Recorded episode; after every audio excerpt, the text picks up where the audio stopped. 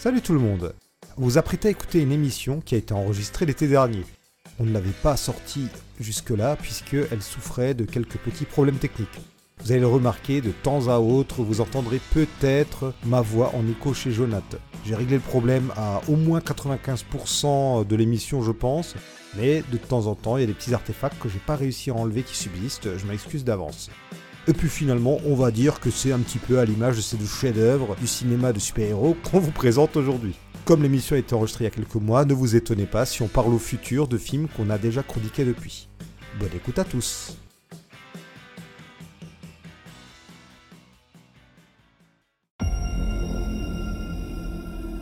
Tu es un homme intéressant, Scott Lang. Tu es un Avenger.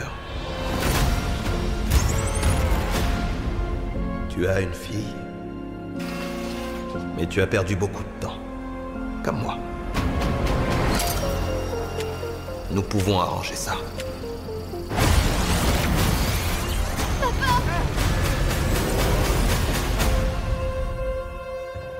Qui êtes-vous? Je suis celui qui peut t'offrir la seule chose que tu désires. C'est-à-dire? Du temps. Bonjour à toutes et à tous, bienvenue dans ce nouveau numéro de Comics Office Watching, l'émission où on revient sur les adaptations de comics sur les écrans. Je suis Marty et pour m'accompagner comme d'habitude, il y a Jonath. Salut à tous. Comment vas-tu Jonath Mais très bien Marty, très bien. Et toi? Euh, eh ben, très bien, je, je suis heureux de te retrouver parce que je suis incapable de me rappeler quand c'est la dernière fois qu'on a enregistré ensemble. Oh, alors euh, ça c'est une bonne question. Ça doit être un rattrapage de film, oui. euh, alors, ouais, euh, mais est-ce que c'était en 2023 Je crois pas. hein. Non, pas en 2023. On n'a pas fait Black Panther 2 Si, on a fait Black Panther 2, ça devait être... euh, oui, on avait fait... euh, Si, en janvier, on a fait Black Panther euh, et Black Adam. Et en décembre, et en janvier, là, je vois qu'on a publié aussi euh, Werewolf by Night, Les Gardiens et Man-Thing. On avait enregistré ça en décembre, mais on l'a sorti en janvier. Ouais. Ouais, ouais, ouais, voilà. Bah ouais, ça fait un petit moment. Hein. On va, on va pas se mentir, hein, si on avait des films d'une d'autre qualité, probablement que on se serait peut-être un peu plus dépêché. Oui, oui, oui. Alors aujourd'hui, euh, on va donc faire euh, Ant-Man 3 et Black, euh, Black Adam, n'importe quoi. Shazam 2.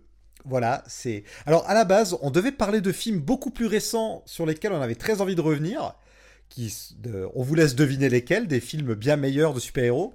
Mais notre invité euh, ne pouvant être là, on ne pourra donc pas faire euh, Flash et Spider-Verse. euh, non, Spider-Man Across the Spider-Verse comme prévu. On garde ça pour plus tard. Et euh, comme on était quand même dispo avec Jonath, on s'est dit bon allez viens, on enregistre quand même un petit truc. Et il nous restait euh, trois films de super-héros. hein. Il y avait encore les Gardiens 3. Et on s'est dit bah on va évidemment faire les meilleurs aujourd'hui.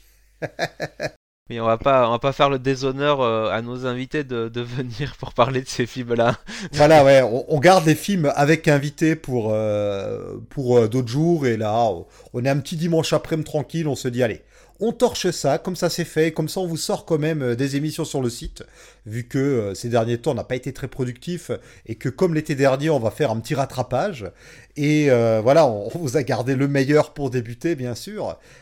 Donc, Ant-Man 3, euh, son vrai nom c'est Ant-Man et la guêpe Quantum Mania, puisque depuis le deuxième opus, Janet Von Dyne, n'importe quoi, Hope Von Dyne, purée, mais c'est l'émission de l'approximation, hein. ça montre la préparation vraiment de, de ce numéro, hein, vu qu'on refait tout à l'arrache. En plus, pour rien de vous cacher, on a eu des problèmes de micro. Donc, euh, cha- chacun de notre côté, donc entre deux réglages de micro, euh, je relisais les pages Wikipédia des films, euh, histoire de me remettre des informations en tête. Moi aussi. hein. J'ai j'ai pu voir le merveilleux bilan au box-office hein, pour les deux films. ah bah, on a hâte que tu nous fasses les chiffres de ces Oh là films. là. Oh là là. Je, peux vous dire qu'à mon avis, il y aura ni un 4 ni un 3 hein, pour ces trucs-là. Euh, pour Ant-Man, franchement, je mettrai pas ma main à couper. Pour, Shazam, euh, oui. C'est encore, euh, encore une autre limonade. Bah justement, alors donc Ant-Man et la guêpe Quantum Mania, donc un film qui a la charge à la fois d'être la suite des deux films Ant-Man, d'être aussi un peu la suite d'Avengers Endgame, Et en fait, euh, c'est un film qui prépare aussi euh, la suite. Alors, je ne sais même plus, on en est à quelle phase avec Ant-Man 3 là je...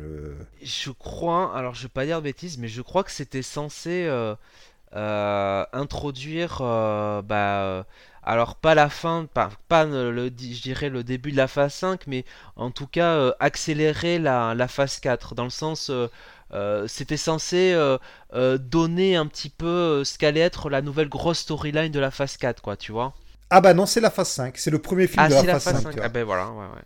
La phase 4, c'est fini sur Black Panther 2, c'est intéressant. Bon. Oui, oui, bon, un film, on en a parlé, hein, un film qui s'est fait dans la douleur, dans tous les sens du terme, hein, qui, on, est, on est assez mitigé sur Black Panther euh, 2. Ah, ah, ah oui, non, là. euh, Ouais, c'est bon, c'est un.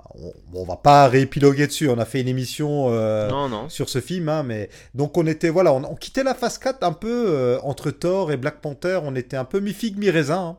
Et Oui. là, bon, euh, donc euh, film qui doit bien poser les enjeux pour la phase 5 et la phase 6, puisque c'est Kang le grand méchant. On l'a vu où Kang déjà avant? Ah bah oui, dans la série Loki. Ouais. Donc encore une fois, on est de nouveau sur un film qui est la suite de... J'ai l'impression de reparler de Doctor Strange 2 là. C'est un truc qui est un peu la suite de plusieurs choses à la fois et qui pose euh, les, les bases pour euh, d'autres choses derrière. C'est... Voilà. Et alors, est-ce que c'est réussi? Alors, qu'est-ce que tu... est-ce que tu as aimé ce film? Bah, moi, je vais te le dire tout de suite, hein, j'ai j'ai pas aimé. Alors, Ah. euh, je, je- si tu veux, c'est c'est pas non plus le pire film euh, du MCU que j'ai vu. Je préfère encore ça que Thor euh, Love euh, and Thunder. Ah bah moi pas, tu vois. Ah bah, pff, moi, euh, moi, moi, je préférais à la limite regarder celui-là, mais honnêtement, j'ai non, j'ai pas trouvé ça bon. Tu vois, tu parlais de Black Panther 2, euh, je suis mitigé sur Black Panther, hein, j'irai sans doute pas le, le revoir, hein, je le reverrai pas un jour, hein, mais j'ai encore, je, je trouve que Black Panther 2 est plus intéressant que celui-là, très clairement. Ah oui, oui, oui. Honnêtement, pour moi c'est simple, c'est le plus mauvais des Ant-Man. Les deux premiers Ant-Man, je trouvais que c'était euh, un, un bon bol d'air frais à chaque fois dans l'univers Marvel, parce que finalement c'était un petit peu des films qui, euh, qui étaient euh, autocontenus. Euh, Il n'y avait pas nécessairement besoin d'avoir euh, toutes les connaissances sur l'univers Marvel pour les, pour les, les regarder. Et finalement c'était plus des films de braquage un peu euh, qu'autre chose. Euh, Mhm. Des films braquage un peu sur, sur une bonne ambiance. Il y avait, il y avait Paul Rudd qui, qui manageait ça bien. Franchement, c'était euh, c'était plutôt sympathique. Les deux, euh, les deux m'ont pour euh, pour un film de, je crois qu'à chaque fois c'était sorti pendant l'été. Pour un film d'été, c'était très correct. Là, je trouve que pour ce film, qui très clairement bah, se positionne, comme tu disais, comme le premier de la, phase 5, qui sort donc mi-février, donc c'est toujours une place un peu stratégique hein, dans, les, dans les sorties des films Marvel. Je trouve que c'est, euh, c'est, ça passe à côté, quoi. Enfin, c'est, euh, c'est pas bon. Euh, Ouais. Il y a, y a plein de trucs qui vont pas et on va, on va, on va, on, on va, en- on va en parler. Mais je trouve que ce qui est gênant, c'est euh, moi, c'est, c'est la gestion. Enfin, il y a plein de choses que j'ai pas aimé. Mais moi, ce que j'ai le plus détesté, enfin, ce que j'ai le plus détesté, c'est un grand mot détesté, mais ce qui m'a le plus contrarié, je vais le dire comme ça, c'est l'utilisation de Kang en fait. Mhm. Et, euh, et en fait, euh, bah, même tout ce qui concerne la scène post-générique, quoi. Bah, vraiment, j'ai trouvé que c'est à côté de la plaque, quoi. On va y revenir, hein. on va évidemment consacrer un morceau de cette émission pour laquelle il n'y a aucun plan. On consacrera un morceau à Kang, bien sûr. Et je vais te rejoindre, hein. J'ai été très déçu. J'étais d'autant plus déçu que j'avais beaucoup aimé les deux premiers Ant-Man, que j'ai revus pour l'occasion. Je, je- je me suis refait les deux premiers Ant-Man avant d'aller voir le 3, et j'aurais pas dû, parce qu'en fait, euh, ils étaient beaucoup moins bons, surtout le premier, ils étaient beaucoup moins bons que dans mon souvenir. Euh, Le premier, d'ailleurs, les premières 20 minutes, j'ai trouvé ça d'un ennui. Euh, J'ai trouvé ça super mal réalisé, super plat, super plan-plan. Je sais pas ce qui s'est passé. pas- Alors, est-ce que au cinéma, c'est le côté grand écran, euh, le côté aussi bol d'air frais, comme tu disais, c'était l'époque où, dans sa phase 2, euh, Marvel, c'était intéressant au cinéma, parce qu'on avait vraiment des films. Chaque film avait son ambiance. Avec euh, les Ant-Man, on était sur les films de casse un peu rigolos, les Gardiens de la Galaxie, c'est du space opéra, Captain Ameri- America, du, je mets des guillemets, hein, du thriller politique. On avait vraiment euh, voilà, des orientations comme ça. Et les films étaient encore relativement différents les uns des autres. Là, revoir les deux premiers Ant-Man, euh, j'ai quand même bien vu les faiblesses euh, de ces films qui restent quand même sympathiques. hein. Mais le 3, j'ai trouvé ça... je vais dire là ce que je dis pour à peu près tous les films, c'est trop long. Il y a une demi-heure, voire une heure de trop dans ce film. Alors, je j'ai plus le temps, mais ça dure, je crois, deux heures et demie, quelque chose comme ça. euh. Ah oui, oui, j'ai j'ai le, j'ai le, en nombre de minutes, je suis à 124 minutes. Ah, quand même, 2h04. Ah, deux heures... Eh ben, tu vois, moi, j'ai trouvé que c'était plus long. Bah, clairement, c'est un film qui aurait dû faire 1h40. Le, la durée standard hein, des films d'action comme ça, euh, 1h40. 1h30, 1h40, ça aurait été très oui. bien. Le film est beaucoup trop long.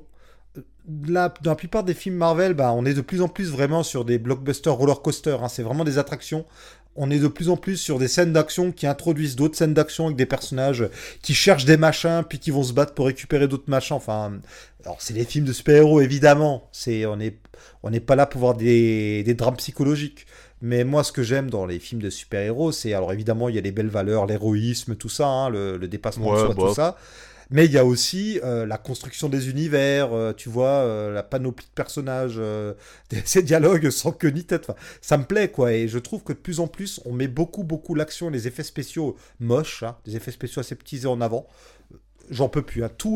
Maintenant, tous ces films, dès qu'il y a une touche de science-fiction, c'est du néon moche, sombre. Alors, c'est un peu bizarre hein, de dire du néon sombre, hein, mais tu vois ce que je veux dire. C'est c'est oui. moche. Il n'y a, il y a pas d'inventivité. Ils vont dans le... Ouais, les CGI horribles avec plein de studios différents qui bossent dessus. Le, le film est, est long. C'est long. C'est chiant. C'est pas drôle.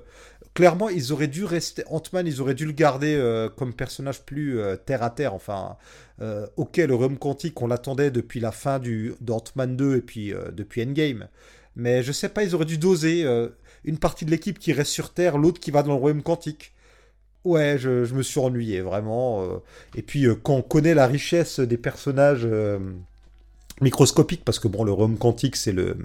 D'ailleurs, on parle de royaume quantique, normalement c'est le microverse, mais pour des questions de droit, ils évitent de dire microvers. D'ailleurs, ça commence peut-être à se régler en VO, ces questions de droit, ironiquement.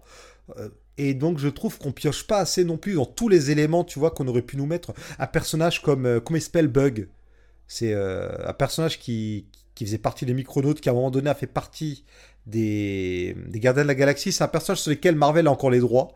Bah, c'est dommage de ne pas l'avoir vu, tu vois, de ne pas avoir vu Jarella ou des personnages habituellement affiliés au, euh, au monde microscopique de Marvel. Grosso modo, hein, euh, Scott Lang et sa famille se retrouvent piégés dans le royaume quantique. Ils vont un peu découvrir ce que Janet, qui était piégée là-bas pendant des années, a fait. Et c'est pas intéressant du tout. J'ai même pas envie de le raconter. On va raconter un petit peu. Mais j'ai même pas envie de trop m'éterniser dessus parce que c'était nul. euh, Vraiment. euh. C'est dommage parce que bon, euh, l'idée d'aller dans le, dans le comment dire dans, le- dans le royaume quant- quantique, c'est une une très bonne idée, mais déjà c'est fait euh, de manière, mais vraiment, comme tu dis souvent, le scénario l'exige. Donc euh, en fait ils rentrent dedans parce que euh, ils font n'importe quoi euh, chez eux là. Enfin la, Ouais. la fille elle- la fille elle déconne donc bon voilà. Cassie, ouais. Qui a encore changé d'actrice d'ailleurs. Bah ouais, je comprends pas pourquoi ils ont pas gardé l'autre, mais enfin bon, ils ont voulu vouloir prendre Catherine Newton parce qu'elle était plus connue.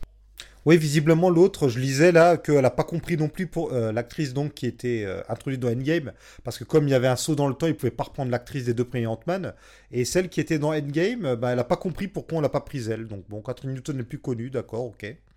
Ouais, c'est euh, c'est une jeune actrice qui monte, donc j'imagine qu'ils veulent capitaliser sur elle aussi pour le futur, hein, parce qu'ils sont toujours en pensée, tu sais, en mode franchise, hein, en mode, Ouais, ouais. en mode pépette, donc euh, elle doit être Mhm. plus bankable.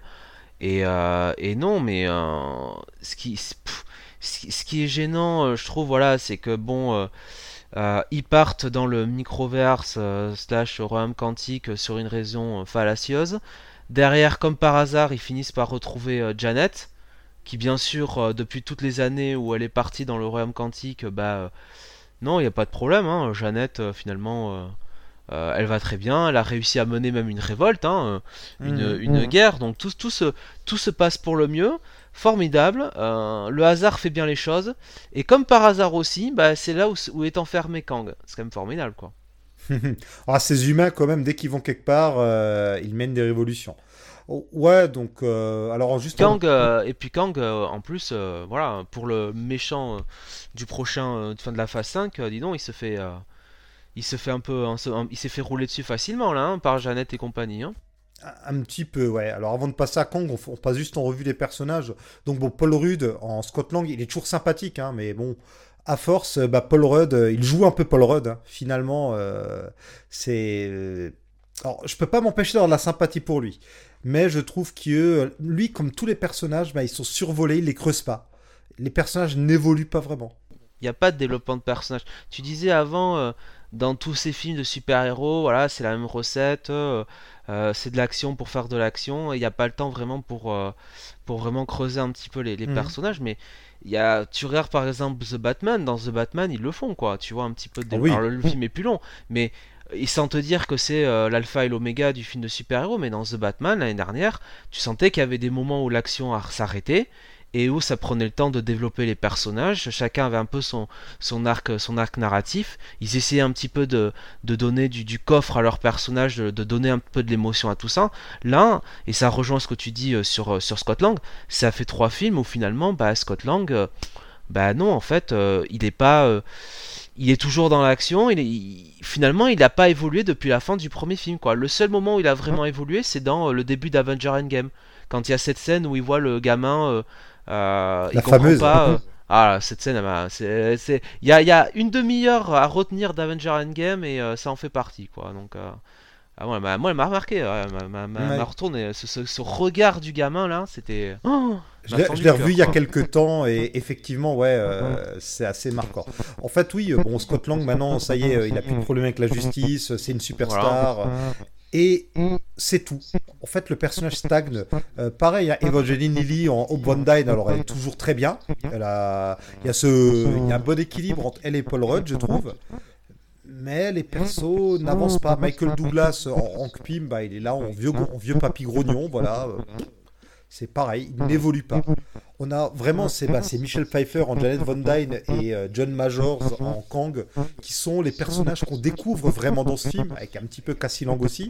Bon, Bill Murray. dé- Et c'est. Ouais, j'ai pas été convaincu, hein, vraiment. euh, Non. Ça, ça commence à être brumeux, hein. j'ai vu le film il y a 5-6 mois, là, euh, ça commence Ben- à dater, et euh, j'en ai rien retenu. À part que John Major, euh, il nous fait des grimaces, là, il nous prend son air contrit, là, on sait pas trop s'il est un air mi-triste, mi-mécontent, on sait pas trop qu'est-ce qu'il essaie de faire, mais je, je sais que tout le monde, enfin tout le monde ou presque, ont été abasourdis par ce rôle, ont été charmés. Moi, j'ai vraiment pas été conquis du tout. Ah non. Sans mauvais ah jeu de non, mots. mais, euh, ah non, mais enfin moi ceux à qui j'en ai parlé, ils sont comme toi. Hein. Moi Ouais. justement, moi j'ai rarement rencontré des gens qui m'ont dit ah oui. euh, euh, non, l'interprétation de, de, de Kang euh, dans ce rôle un petit peu de celui dont on ne dit pas le nom à la fin de Loki euh, marchait plutôt pas mal, mais c'était pas la même la même la même qualité d'écriture. C'était quand même c'était quand même beaucoup mieux. Et moi j'ai vu Jonathan Majors beaucoup plus en forme que ça. Ne serait-ce que sur le dernier Creed. Alors le dernier Creed, je te cache pas que c'est pas non plus le film du siècle, hein. mais l'opposition avec Michael B. Jordan, tu sentais qu'il y avait quand même deux mecs charismatiques. Que voilà, Jonathan Majors, ok, il a du coffre. Là, j'ai trouvé que ce perso de, de Kang, déjà, je l'ai trouvé out of character par rapport à ce qu'on nous a présenté à la fin de Loki. Mhm. Donc je, déjà, moi, il a fallu que, que je me recalibre par rapport à ça. Puis je me suis dit, allez, ok, admettons que ce soit une version variante de, oui, euh, c'est une version, oui, C'est une version. Au- au- À la limite, pourquoi pas Mais j'ai trouvé que c'était un Kang bien, bien bas du front, quoi, en fait. Qui se fait avoir salement par, euh, par Janet, euh, qui euh, est pas du tout réfléchi avec euh, Scott Lang, qui vraiment mais se fait avoir à tous les, à tous les coups. Je, l'ai trouvé. c'est ça leur Kang? Ah putain, c'est c'est compliqué là. hein. Oui, c'est vrai que l'acteur est plutôt pas mal. hein. Moi, je l'avais vu dans Lovecraft Country, où, Oui. euh, qui, est, qui est une série sur laquelle j'ai beaucoup de réserves, mais où euh, John Major, vraiment, c'était une des bonnes choses que je retenais de cette série. Et là, il, alors, il fait sans doute avec ce qu'on lui donne. Puis Peyton Alors Jonathan, hein. Jonathan Majors, c'est un très beau prénom du reste. Euh, Ah oui, bien sûr, oui. C'est vrai que je dis John Major depuis avant. C'est Jo- Il se fait appeler John, non, il se fait appeler Jonathan Major. Non, c'est Jonathan Majors hein, sur, la, sur, la, sur sa fiche wiki euh, et en même général, c'est Jonathan Majors. D'accord. Ah non, John Major, c'est pas un ancien premier ministre euh, britannique Exactement, Ah, John. Major, Oui, John qui Major. je crois a succédé à euh, Margaret Thatcher, Oui, oui, oui. Bah oui, juste avant c'est- Tony Blair. Ouais, c'était un conservateur aussi, me semble-t-il. Ah. C'est que, que du bon monde aujourd'hui dans cette émission. Euh, non, plus, plus, sérieusement, ouais, euh, Jo- Jonathan Majors là, euh, il fait ce qu'on, sans doute ce qu'on lui donne, surtout que Peyton Reed, le réalisateur de Ant-Man, faut se rappeler que euh, entre les Ant-Man, il ne fait rien et avant le, Ant- les Ant-Man, il a fait des comédies romantiques. hein. C'est pas le réalisateur du siècle. Alors j'ai rien contre les comédies romantiques, mais Ouais. c'est pas. Elles ont eu son- du petit, des petits succès hein, ces films, mais c'est clairement pas. On, se remettra jamais en fait de la perte de d'Edgar Wright qui aurait dû faire le premier Ant-Man. Je crois que ça, euh, ça restera le plus gros acte manqué du MCU. Et donc euh, voilà, euh, je sais pas trop ce que Peyton Reed a donné à faire à, Jo- à Jonathan Majors, mais euh, visiblement devait pas être très inspirant. Euh, comme tu le disais, Bah, il est c'est- très bas du front. C'est pour, Ouais, ça. un conquérant de génie, ben, je trouve qu'il est un peu neuneux. hein. Mais c'est à l'image un petit peu de, de- j'ai envie de dire presque des méchants de, de, de la galerie d'Ant-Man. Quoi qu'il y avait la, la, ah je sais plus comment elle s'appelait, la, la fantôme là, la fantôme girl Oui, la fantôme, deuxième. oui. Ouais, qui, Qui était, n'était pas une vraie méchante finalement. non, Qui était non, une non, antagoniste, mais pas une vilaine. qui était, euh, qui était effectivement un peu mieux traité. Mais là, euh, oui, son, son, son, son, euh, comment t'appelles ça, son, euh, j'ai oublié son nom. Ah putain, son, euh, son Kang, euh, son Kang est, euh, est franchement plat quoi. C'est, euh, Ouais. c'est, dommageable quoi. Il y a le côté euh, un peu impérieux et imbu de lui-même de Kang. Euh, Kang, c'est Oui. euh, voilà, c'est vraiment un vilain euh, qui il se prend pas pour rien, quoi, hein, vraiment. euh, mais euh, je sais pas, cette espèce d'air là, à chaque fois on a l'impression qu'il va pleurer ou qu'il va gueuler en même temps. euh, Je sais pas ce qu'il a essayé de faire, mais j'ai. Ouais. Ça, ça ne prend pas. Et puis alors, tu disais la fin, t'as été euh, très Alors, déçu bah, par la scène post-générique. Alors du coup, euh, bah, je- on peut on peut la spoiler. Enfin bon, alors Ah oui, si oui, vous l'avez oui. pas Ah vu, bah de toute oui, façon, oui. euh, voilà, voilà, là, Comme, ça- comme toujours, ça- on, est en- on- ah, on est en mode full spoiler et on l'annonce au Voilà. bout de 15 minutes comme d'habitude, voilà. Bon, euh, on n'a pas spoilé jusqu'à présent, cela dit. Oui, on n'a pas vraiment spoilé, ouais. Voilà. Non mais euh, là, moi, la scène post générique, je vais te dire très sincèrement, m'a mis extrêmement mal à l'aise. La manière dont c'est fait, la... non mais vraiment, la manière dont c'est fait. Euh, avec euh, alors déjà bon tu reconnais qu'il y a Immortus hein, enfin en Ouais. tout cas un ersatz d'Immortus voilà des différentes euh, enfin euh, grandes versions de, de Kang mais alors Avec une scène- voix, moi, moi je l'ai vu en VF en plus, la voix d'Immortus, elle est dégueulasse. Non mais ce passage, franchement, ce passage où euh, on voit euh, un gros plan sur les, euh, sur les tribunes et on voit Oui. toutes ces différentes versions de Kang qui font des bruits et je suis oui. vraiment désolé de le dire, qui hurle. Je suis vraiment désolé de le dire. Pardonnez-moi, chers auditeurs, si ça, si vous vous sentez choqués par ce que je vais dire, mais on a l'impression qu'il faisait des bruits de singe. Je suis désolé Y a- de dire. Et moi, ça m'a mis extrêmement mal à l'aise parce qu'évidemment, Jonathan Majors, bah, il est black, il est noir. Et quand j'ai vu ça, je me suis dit, mais est-ce que Peyton Reed ou est-ce que les, euh, les, les- les producteurs de chez Marvel, ils ont bien regardé cette scène, quoi? Parce que si moi je me suis fait la réflexion, je pense que je suis pas le seul, quoi. Elle, elle C'est est très, très malaisant, quoi. Oui, que ce soit le dernier Kang, alors je crois que c'est un Kang monstrueux sur lequel on s'arrête, qui hurle, et on les voit tous hurler, ou on en voit qui se téléportent, ils, a- ils arrivent, et il y en a, ils arrivent, ils se téléportent, et ils sont là pendant une demi-seconde statique, puis ils se mettent à hurler. Et, et là, tu te dis, mais qu'est-ce qu'ils font? Alors, j'ai bien compris, hein, euh, ils reprennent, il y a une case, il y a une case très célèbre où on voit euh, le conseil des Kang, où les Kang hurlent pour je ne sais quelle raison, il doit y avoir une bonne raison de hurler dans cette case-là. Et là, ils sont là, hurler sans Mais- aucune raison, je, je ne Mais comprends tu- pas. tu peux hurler, tu vois, euh, quand, quand tu sais, t'as une foule qui hurle parce que, voilà, je sais pas, elle répond euh, Bah oui, à un discours ou comme ça. Enfin, t'en- t'entends des bruits, quoi, t'entends, ouais, Oui. ou je sais pas, enfin, tu vois. Mais là, il y avait ce. Je suis désolé de le dire, il y avait cette, euh, ce côté très animal Oui, qui oui, voulait oui. donner euh, aux réactions de Kang et qui, moi, m'a m'a mis extrêmement mal à l'aise, quoi. Sauf qu'elles sont injustifiées. Alors là, je cherche en même temps. Oui, on a une image euh, du concile des Kang où on voit qu'ils sont agités, mais ils sont pas tous en train de hurler. Et puis surtout, c'est pas comme si euh, le groupe des, de Immortus, Scarlet Centurion et euh, Ramatout qu'on voit, c'est pas comme si c'était adressé à la foule et que la foule leur répondait. Ils sont là, ils arrivent et ils hurlent sans raison, comme s'ils étaient pris euh, d'une fureur. Je sais pas, j'ai pas compris. Ouais, c'est c'est ça qui, qui, qui est très... euh, Parce que évidemment, quand tu regardes donc... euh, parce que je pense qu'on a la même... la même... la même... comment dire La même, la même photo en, en image. Et effectivement, on a l'impression qu'ils sont, ils sont agités, ils hurlent. Mais le problème, c'est qu'il n'y a pas de bulle de pensée quand tu vois le truc. Bah oui. Donc on sait pas pourquoi. Enfin, ça n'a pas de sens. C'est-à-dire qu'ils peuvent hurler, ils peuvent hurler, mais crier à la gloire de Kang, enfin du de Immortus ou je ne sais quoi, enfin du leader des conseils. Mm. Là, là, il donnait ces bruits et je trouvais, euh, moi, je, je- trouvé ça hyper mal, hyper, euh, hyper gênant et puis, euh, enfin, problématique par rapport, euh, à- bah, déjà euh, à ce Kang qui, euh, le Kang du film qui était, euh, qui était raté quoi. Bah, Ouais, même ouais, le ouais. Immortus, Immortus, je l'ai trouvé. euh, Ah, ils sont, ils sont ratés. euh, le Scarlet Centurion est particulièrement moche. ah ouais, Là, vraiment, on a, il a un costume noir avec des néons euh, mauves dessus, enfin euh, pourpre. Euh, Enfin, c'est plus mauve que pourpre d'ailleurs. C'est voilà, c'est les designs un peu pourris qu'on a en ce moment. Il- de manière générale, hein, dans la pop culture, euh, je trouve de plus en plus que euh, cette espèce d'esthétique lisse, sombre avec du fluo, je n'y arrive pas. Il y a vraiment un souci. Il faut qu'on je- réinvente un petit peu. Mais je suis désolé, mais en voyant ça, je me suis dit, mais attends, ils, ils veulent vraiment nous faire une inspiration de la planète des singes là ou quoi là? C'est ouais, c'est bizarre. C'est moi, moi, ça m'a mis extrêmement à l'aise, quoi, tu vois?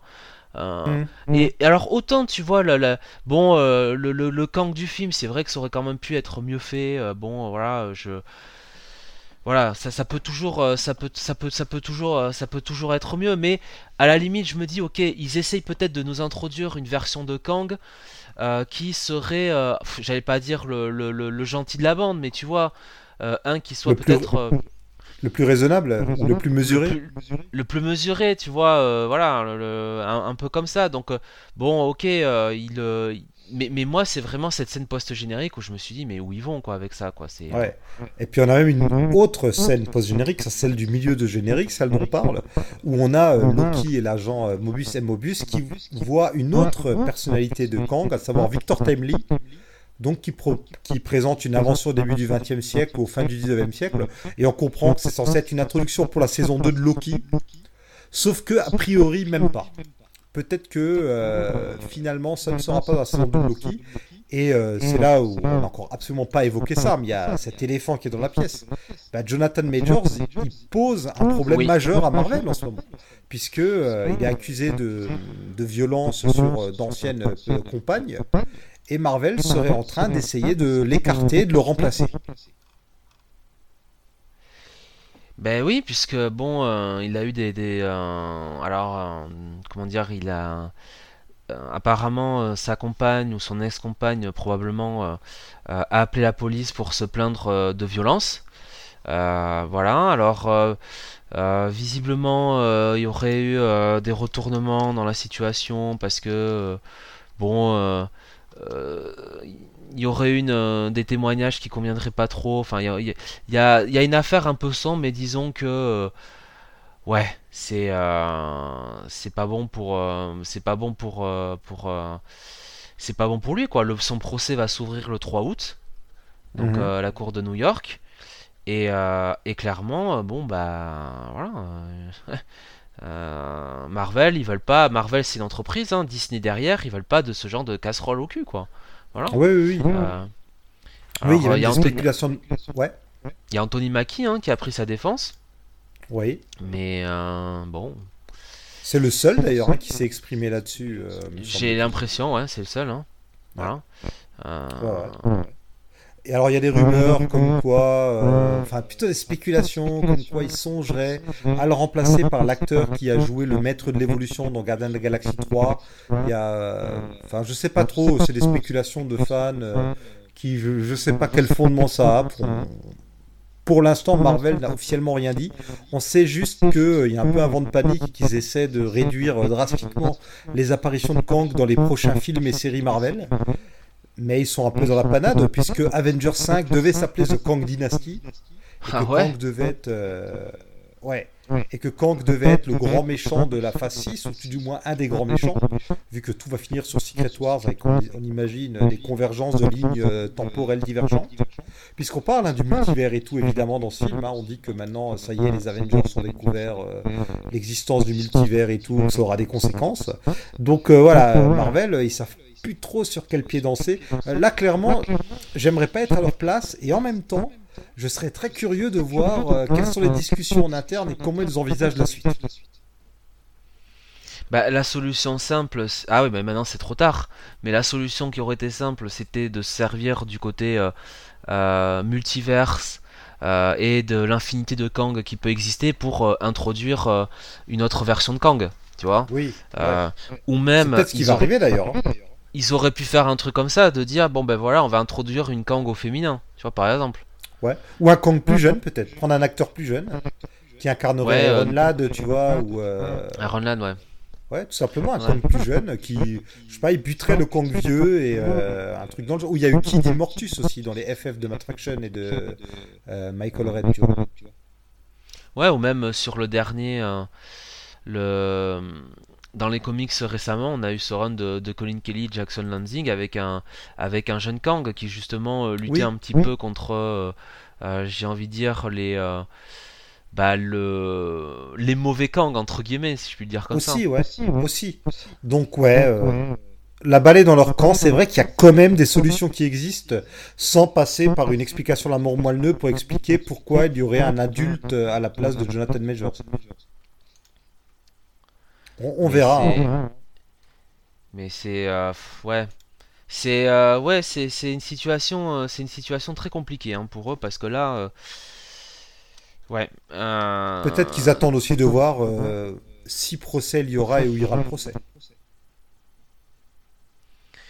Ouais, ils jouent un peu, tu sais, ils jouent un peu le, comment on appelle ça, le, ils font un peu les morts. Mhm. Ils attendent, comme tu dis, que ça se passe. Ouais, bon, Euh, Oui, on verra. on verra. On verra bien. Et donc, euh, bon, on a plus grand chose à dire sur le film, je pense. On, on Bah, a, en gros, euh, enfin, on va, on n'a pas vraiment dit, on n'a pas vraiment parlé de, de l'histoire. En fait, ce qu'il faut expliquer, c'est que donc ils sont projetés euh, donc euh, Scott Lang, Casey et euh, donc et merde Hank Pym dans le le, le- le- le royaume quantique. force, ils sont séparés, je crois, au départ. C'est-à-dire que il me semble que Scott part avec euh, avec euh, Cassie, il me semble, et, euh, et Ja- Janet part avec non pas Janet, Hope part avec avec son père. Ouais. Euh, et, en, et en fait, euh, bah, ils vont finir par retrouver. euh, alors, je crois que Hope et, et Hank retrouvent donc le personnage de Michelle Pfeiffer, donc, donc Ouais, Janet Van Dyne. ouais. Voilà. Scott et, et, et, et Cassie sont faits prisonniers plus ou moins par une, bah, une espèce de, de poche de résistance à Mhm. Kang. Ouais. Euh, et, euh, et finalement, bah, euh, chacune- chacun va découvrir un petit peu l'autre. Euh, Hop, euh, euh, enfin Hop, euh, Janet et, euh, et, euh, et Hank vont aller demander l'aide un petit peu de, bah, de la connaissance hein, de, de Janet, donc le personnage in- incarné par, euh, par Bill Murray, euh, qui finit par les, par les trahir et les livrer à, euh, à, euh, eh bien, à, à Kang, je crois, il me semble. Euh, oui. Euh, voilà, et, euh, et je crois que euh, derrière, ou alors je, je me trompe, là je me sais plus. Moi, je, je te laisse raconter parce Je que crois j'ai que, au commencé à final, vraiment oublier sont- le film, donc euh, Au final, euh, il me semble que Scott et euh, au final ils sont tous plus ou moins retenus par Kang. Voilà, on va le dire comme ça dans son dans son monde, enfin dans sa, sa base. Euh, Il y a euh, euh, euh, Kang qui comprend les, le- la, la capacité qu'a Scott de, de pouvoir s'échapper du, du microverse qui, euh, ben, en gros, lui met un, un dilemme quoi. Soit il aide, soit il sauve sa fille. On va voir Modoc qui va faire son apparition sous les traits bah, de l'ancien, qu'on appelle ça, euh, bah, l'ancien Némésis de Scott ouais, Lang, de, du Darren de Cross, Scott Lang, Darren Cross, ouais, qui avait joué, toujours joué euh, par Corestol. exactement, euh, qui avait joué, euh, merde, comment il s'appelait euh, l'autre Yellow itération Jacket. de Yellow Jacket, voilà. Enfin, il, a, il jouait donc euh, Darren Cross qui avait euh, le rôle de Yellow Jacket.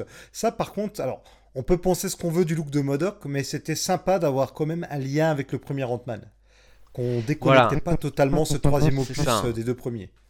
C'était bien d'avoir Modoc, euh, euh, d'avoir Modoc, d'avoir euh, d'avoir Darren Cross. Est-ce que euh, fallait en- pour autant faire ce Modoc là Est-ce qu'il fallait faire Modoc tout court?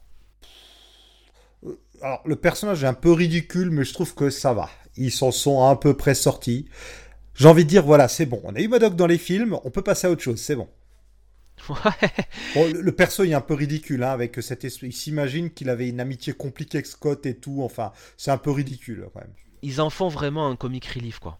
Oui, c'est ça, ouais. Un peu. C'est ça qui est un peu, un, un peu, euh, un peu gênant, quoi. Ils se sont dit qu'avec tous les aliens que- sur lesquels on fait des blagues, ça suffisait pas. Fallait rajouter encore un comic relief euh, plus ou moins humain. Exactement. Euh, avec une histoire de rédemption, euh, bon, un peu à la con quand même. hein. Oui, oui, oui, bien, bien nul, ouais. Voilà, donc en gros, bah, vous imaginez comment ça finit. euh, tout est bien euh, qui finit bien euh, à la fin. Euh, ils repartent, ils repartent du côté donc de, bah, de, voilà, de, de la Terre. hein. Bon, voilà. C'est, c'est, oubliable quoi. C'est aussi palpitant que, ce que, que de la façon dont tu nous l'as raconté. bah ouais, bah ouais. Vraiment, c'est. Alors, on a quand même une apparition de. On a aussi une apparition de Bill Murray qui est nul, qui est même pas drôle. C'est. Alors, je pense que Bill Murray s'en foutait, hein, comme dans tous les projets euh, qu'il fait, euh, juste parce qu'il faut bien ramener de l'argent de temps en temps à la maison. Il a pas l'air très impliqué. À mon avis, on le reverra pas, et c'est pas plus mal parce que son rôle est vraiment nul. Il apporte, il apporte, euh, il apporte rien. Ouais, il est censé, euh, il est censé faire progresser l'intrigue et nous apporter des infos sur le passé de Janet, mais vraiment, euh, ça n'a rien d'intéressant. C'est euh, c'est presque en plus mê- même une caricature de, de Bill Murray quoi. Ah oui, totalement. Ah oui, oui, bah on a Paul Rudd qui joue Paul Rudd, là on a Bill Murray qui joue Bill Murray, quoi. J'ai l'impression que c'est Bill Murray qui, qui joue Bill Murray, mais en plus on lui a donné euh, comme rôle une caricature de ce qu'est les rôles de Bill Murray quoi, tu vois. Oui, c'est ça, c'est exactement ça. Bon alors, voilà, c'est un acteur, tu l'embauches parce que tu l'embauches pour des raisons précises, hein. Tu l'embauches pour faire du Bill Murray, mais là vraiment c'est du foutage de gueule. Donc euh, donc voilà, euh, pff, l'espèce de faux triangle amoureux là qu'ils essayent de faire avec euh, avec euh, Michael Douglas et euh, et Michelle Pfeiffer. Bon, pff, tu te dis pourquoi faire ça quoi, c'est Oui, tri- triangle amoureux nul en plus, hein, auquel on croit pas du tout. Ben non, ouais. Ouais. Donc c'est pff, c'est ouais, c'est c'est pas bon. C'est oubliable. C'est un film vraiment oubliable. Trop long, trop mou. Malgré toute son action, je trouve ça mou. Et lourd, c'est lourd. L'humour est très lourd. En plus, c'est de nouveau Christophe Beck à la musique et c'est vraiment oubliable pareil. hein. C'est les films Ant-Man, plus ça avance, plus la musique, je la trouve oubliable. Alors que le premier film avait un thème assez sympathique. Là, plus ça avance, plus je trouve ça vraiment transparent.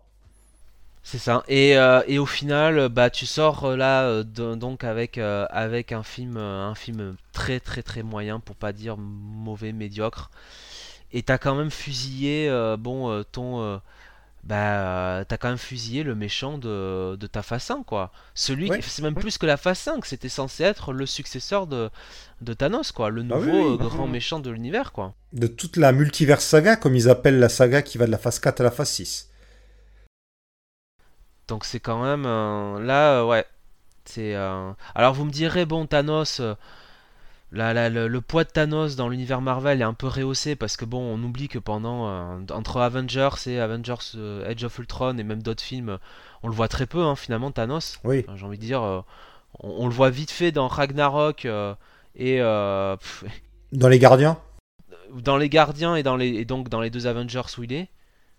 Mais sinon on le voit on le voit très peu quoi en réalité. Bien sûr. Oh bah Kang, on le voit peu aussi. Hein. Dans la phase 1, on l'a uniquement vu chez Loki, si je dis pas de bêtises. Là, c'était pas, c'est pas prévu non plus qu'il apparaisse dans tous les films de la phase 5. Bah ouais, on l'a vu dans Loki, mais si tu veux, là, c'était vraiment la grande, euh, la grande, euh, la grande apparition. Bah, c'était, la, c'était la révélation finale, ouais. Ouais, bon, bah, affaire à suivre, hein, euh, mais euh, affaire à suivre pour Kang. Euh, je, on n'a pas fini d'avoir des rebondissements dans cette affaire. Mais par contre, euh, voilà. Est-ce que d'ailleurs, Ant-Man 3 a-t-il fait des bons au box-office ou non C'est pas terrible? Et ben, c'est pas terrible, hein, en vrai. Enfin, pour du, pour ce que fait le même site d'habitude, parce qu'on est quand même sur du 200 millions de budget. avec euh, 476 euh, de recettes au box-office. Alors, ce qui dit comme ça, ça va. C'est pas, euh, c'est pas non plus, euh, c'est pas non plus euh, catastrophique. Mais bon, Marvel n'est pas, n'est pas, n'est pas habitué à ça. euh, et même les premiers Ant-Man ne sont pas habitués à ça, puisque le premier avait quand même rapporté euh, euh, 519 millions de dollars. Mais pour Mhm. euh, en- Mhm. entre 130 et euh, 160 millions de, bu- de budget, donc il y avait quand même moins de budget. Euh, et le deuxième a quand même rapporté euh, 623 millions de dollars. Donc on est sur le film qui fait le, le, le moins de, le moins de, de- le moins de recettes, quoi, finalement. Ah, mais c'est parce qu'il y avait Astérix et Obélix, l'Empire du Milieu en face quand il est sorti en France, c'est pour ça. Ouais, ouais, incroyable film. Euh, tu vois, Black, Black Panther, Black Panther fait 860 millions quand même.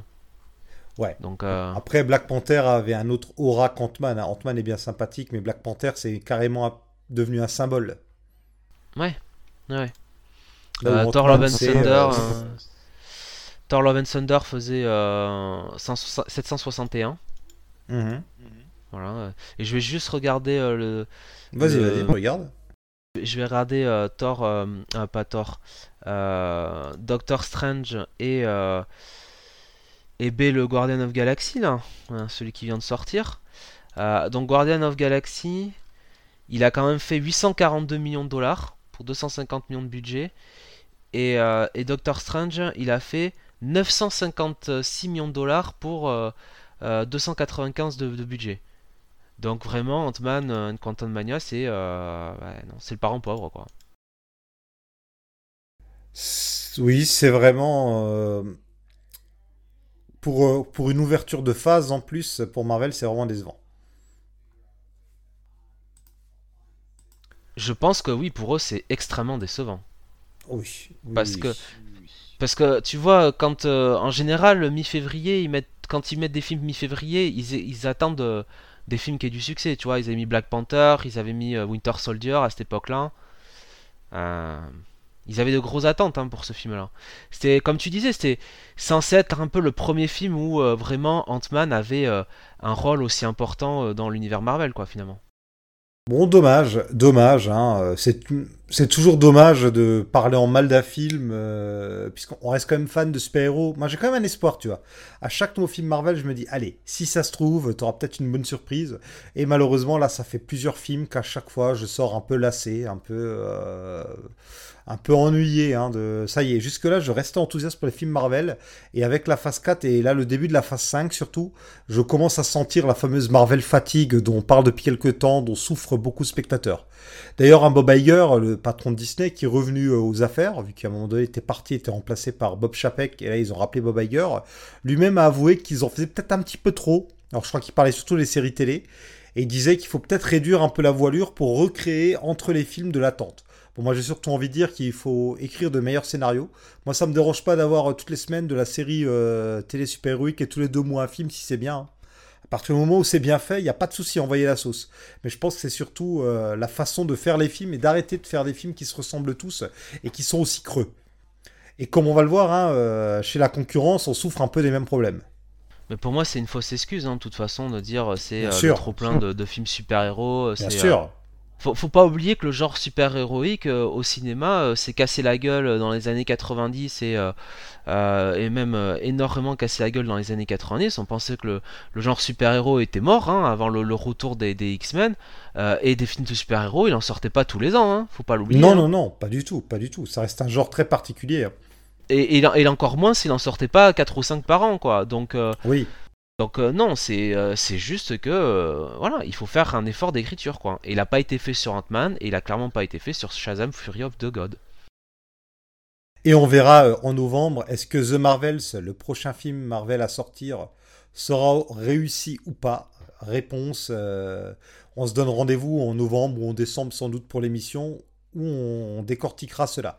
Et donc je pense qu'il est temps de passer à Shazam 2, sauf si tu avais encore des choses à dire sur Ant-Man et la Guêpe Quantum Mania. Ouais, non, c'est bon. Très bien, et ben écoute, on va passer euh, de- de- d'un chef-d'œuvre à un autre. Enfin, bref, euh, un sorcier m'a doté de super pouvoirs. Sauf que tous les autres en ont maintenant. On peut savoir où vous allez? On va battre les bandits. Ah ouais. Et ils arrêtent pas de la jouer perso. Et je suis le seul à essayer de mettre un peu de cohésion. Je me permets de vous rappeler que je suis pédiatre. Vous voyez? Comment? Il y a un lien entre ces films. Est-ce que tu sais lequel, euh, de quel lien il s'agit? Il y a un lien entre ces deux films. Alors non, ça, ça, Non. Me, ça ne me vient pas comme ça, donc Eh euh, ben, je pas te tu- faire perdre du temps. Oui, bah, en fait, je viens de le découvrir par hasard. C'est que c'est Christopher Beck à la musique dans les deux. D'accord, bon j'aurais pas pensé à ça, tu vois, donc... euh, Voilà, ouais, vraiment. euh, D'ailleurs, Christopher Beck, c'est marrant, ça me fait penser à C.C. Beck, qui est un des créateurs de- du Captain Marvel Shazam. Donc voilà, euh, Shazam, la rage des dieux, suite du film sorti en 2019. Alors, on avait fait une émission sur euh, Ant-Man 2 et on avait fait une émission aussi sur Shazam.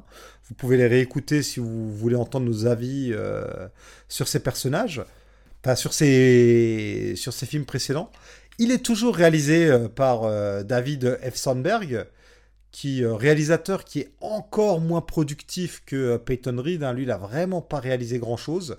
D'ailleurs, entre Shazam 1 et Shazam 2, il a fait des courts métrages, c'est tout. Il a même pas fait de film. Bon, il y a eu aussi un peu le Covid hein, qui a foutu le bazar, hein, faut avouer. D'ailleurs, Shazam 2, sa production a été très impactée par le Covid. Donc, euh, on reprend les mêmes et on recommence. On retrouve toujours Zachary Levy dans le rôle de, de Shazam, de Shazam le super-héros, et Asher Angel dans le rôle de Billy Batson. On a euh, toute la clique, hein, toute la famille qui est de retour, euh, les parents adoptifs qui sont de retour. On a juste un petit changement, c'est pour Marie Marvel. Avant, il y avait une actrice qui jouait sa version adulte. Maintenant, c'est la même actrice qui joue la version adulte et la version euh, super-héroïque. Puisque l'actrice, je sais pas, elle n'était pas disponible ou quoi. Donc là, ils sont pas embêtés. hein. Ils se sont dit, bon, c'est bon, on garde la même. De toute façon, les gens sont bêtes dans, dans l'univers Ouais. d'ici. Ils, ils reconnaissent pas. euh, ils reconnaissent pas. Il suffit de mettre des lunettes et d'enlever des lunettes pour qu'on te reconnaisse pas dans ta version civile. Donc euh, c'est bon, ça passe. Il y a toujours ce truc très particulier. Je sais pas si t'as fait ça, cet effet, mais euh, le fait que pour des raisons de droit, Shazam euh, peut pas s'appeler Captain Marvel, eh ben il a pas de nom. Et pendant tout le film, c'est un enjeu du film, ça, hein, de, de lui trouver un nom. Et c'est quand même très bizarre, un super-héros euh, qui euh, se balade. Alors là, entre le premier et le deuxième film, il se passe quelques mois. C'est très bizarre, hein, ce, ce super-héros qui a pas de nom. Et je trouve que c'est encore plus bizarre que ses cinq frères et sœurs, eux ne se posent même pas la question du fait que eux n'aient pas de nom. Je, je sais pas, c'est- et c'est pareil dans les comics. hein. Je trouve que c'est super bizarre ce truc. En Je si fait, euh, il y a, il y a, y a, y a, il y a le problème vis-à-vis du, comme tu dis, des droits du, euh, du personnage. Euh, ce qui fait que ça les met dans une position difficile parce que le nom officiel maintenant euh, dans les comics d'ici c'est Shazam. Mais il peut pas vraiment dire euh, c'est Shazam à tout bout de champ parce que du coup il perd ses pouvoirs. Il se transforme, oui. Et à la base, Shazam, c'est le nom du vieux sorcier qui maintenant s'appelle juste le sorcier. C'est ça. Donc il y y y y a ce problème-là. Moi je pense que en fait, le truc le plus simple, c'est élu de la question quoi. Tu passes pas le film à dire bon euh, quel est mon nom, j'ai besoin d'un nom, tout ça. Tu t'en fiches. Tu fais comme si ça n'existait pas. Tu dis juste voilà. euh, dans le contexte un petit peu de l'histoire avec les personnages tout ça euh, et enfin les, les personnages principaux et les, les antagonistes tu dis voilà c'est le champion c'est le champion du sorcier tout ça tout ça. Lui ça lui euh, il dit Shazam très bien pour se transformer. Et puis tu t'occupes pas en fait de tout ce qui est le, le côté médiatique du personnage avec les gens euh, tu sais euh, euh, bon les journaux télé euh, bon ben voilà machin est intervenu là-dessus tu t'en fiches quoi. Voilà. Ouais. tu, tu te poses pas la question. Ça t'évite ça t'évite ces problèmes euh, ces problèmes qu'il y a dans le film. Mais à mon avis euh, eux le truc c'était juste le running gag du nom quoi c'était Oui, juste oui, ça oui. quoi voilà Après, Donc, dans euh, les comics, d'ailleurs, ils ont enfin tranché. Je sais pas si t'es au courant. Depuis tout récemment, là, ça y est, ils ont tranché. Comme ils peuvent pas l'appeler Captain Marvel, ils peuvent pas non plus l'appeler Captain Thunder, c'était son nom dans, euh, dans Flashpoint. Pour des raisons de droit, c'est un autre personnage. Du coup, ils ont décidé, je sais pas si t'es au courant, ils ont décidé de l'appeler le Captain. Voilà, toutes ces années à attendre pour avoir euh, le Captain. Et donc, comme tu le dis, hein, c'est un film qui essaie de faire beaucoup d'humour, et ça ne marche pas. C'est vrai que le premier film nous avait plu, hein, euh, on trouvait ça assez rafraîchissant, là, pour le coup, c'était sympathique. Et tout ce qui était réussi dans le premier est complètement loupé dans le deuxième. C'est juste lourd, c'est pas drôle, l'intrigue est pas terrible. Et alors, mention spéciale à Asher Angel et Zachary Levy. Alors, Asher Angel, il fait le job hein, en Billy Patson. C'est pas lui qui me pose problème hein. Ah non, c'est pas lui, c'est Zachary Levy. catastrophique hein C'est une catastrophe. Alors, il est autant fautif que les scénaristes et le, le réalisateur, parce que son interprétation est nulle. Mais alors, donc, c'est donc une version adulte d'un ado et qui est censé avoir la sagesse de Salomon. et il est plus bête et plus immature que sa version ado. Totalement. Il est complètement débile. Totalement. C'est, il est immature, c'est hallucinant. Mais d'une manière générale, Billy Batson fait euh, figuration dans le film. On le voit Aussi, par oui. rapport par rapport au premier film où justement c'était l'un des bons points parce que on avait ce- cet ado euh, Billy Batson un petit peu un petit peu en colère qui cherchait sa place euh, voilà dans cette nouveau fa- nouvelle famille et ça ça marchait très bien et, et justement euh, le jeune acteur dont tu parlais Acer euh, euh, Angel, Angel. Euh, avait été euh, avait été vraiment je trouve moi pour moi la, la révélation du film quoi. Il avait été très très bon. Et là il fait figuration et il laisse la place à vraiment plus à Zachary Levy qui, qui, qui, qui est un crétin fini quoi dans ce film quoi. Qui est Mhm. imbuvable quoi. Une tête à claque. En plus il porte un peu sur lui hein. je suis désolé je veux pas faire des de sale gueule mais bon c'est un peu ça quand même. Euh, non ça marche pas du tout quoi Bah, ap- Après, dans le, cas de Billy Batson, c'est peut-être aussi qu'ils ont voulu donner un peu plus de temps d'écran aux frères et sœurs, de manière plus ou moins équilibrée plus ou moins réussie, et surtout à Freddy. Freddy est pas mal mis en avant, Marie un petit peu. Euh, Il y a, euh, comment il s'appelle? Il y a Pedro, euh, il y a toute une sous-intrigue, une intrigue tertiaire sur Pedro qui révèle son homosexualité, mais c'est bah, quelconque, ça n'a aucune incidence. C'est sympathique mais franchement euh, Oui. il nous l'aurait pas fait c'était pareil quoi tu Oui, vois voilà. parce que ça Voilà. c'est ça, ça- c'est- aussi vite dit aussi vite oublié on a l'impression dans le film Il aurait pu très bien être juste homo et c'est tout en fait. Voilà, la réaction de la famille est sympa quand même. T'as la famille. Je sais plus s'ils réagissent en disant ah c'est bien ou s'ils disent juste on le sait, on le savait. Je sais plus comment ils réagissent.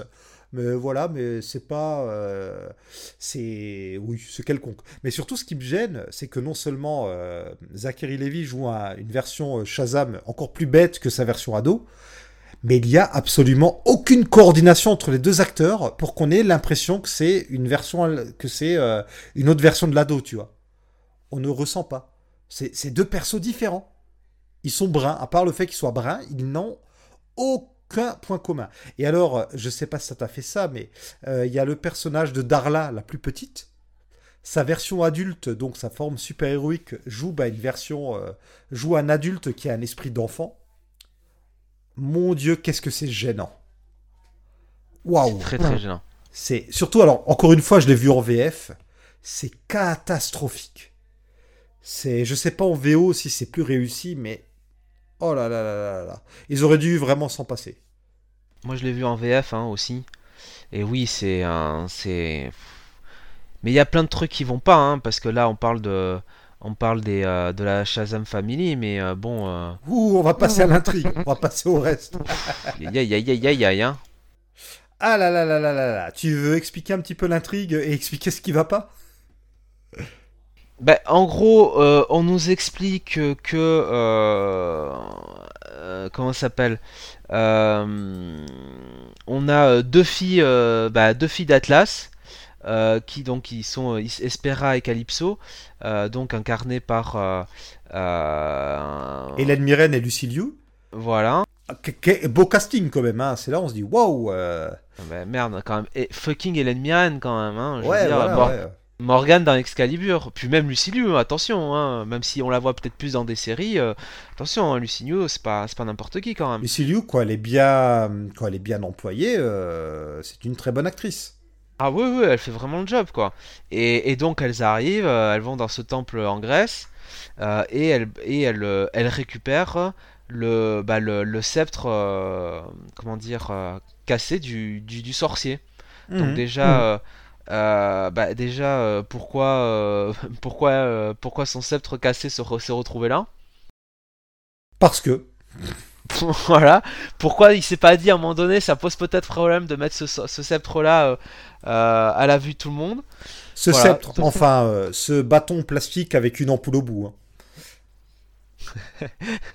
oui, oui, c'est ça.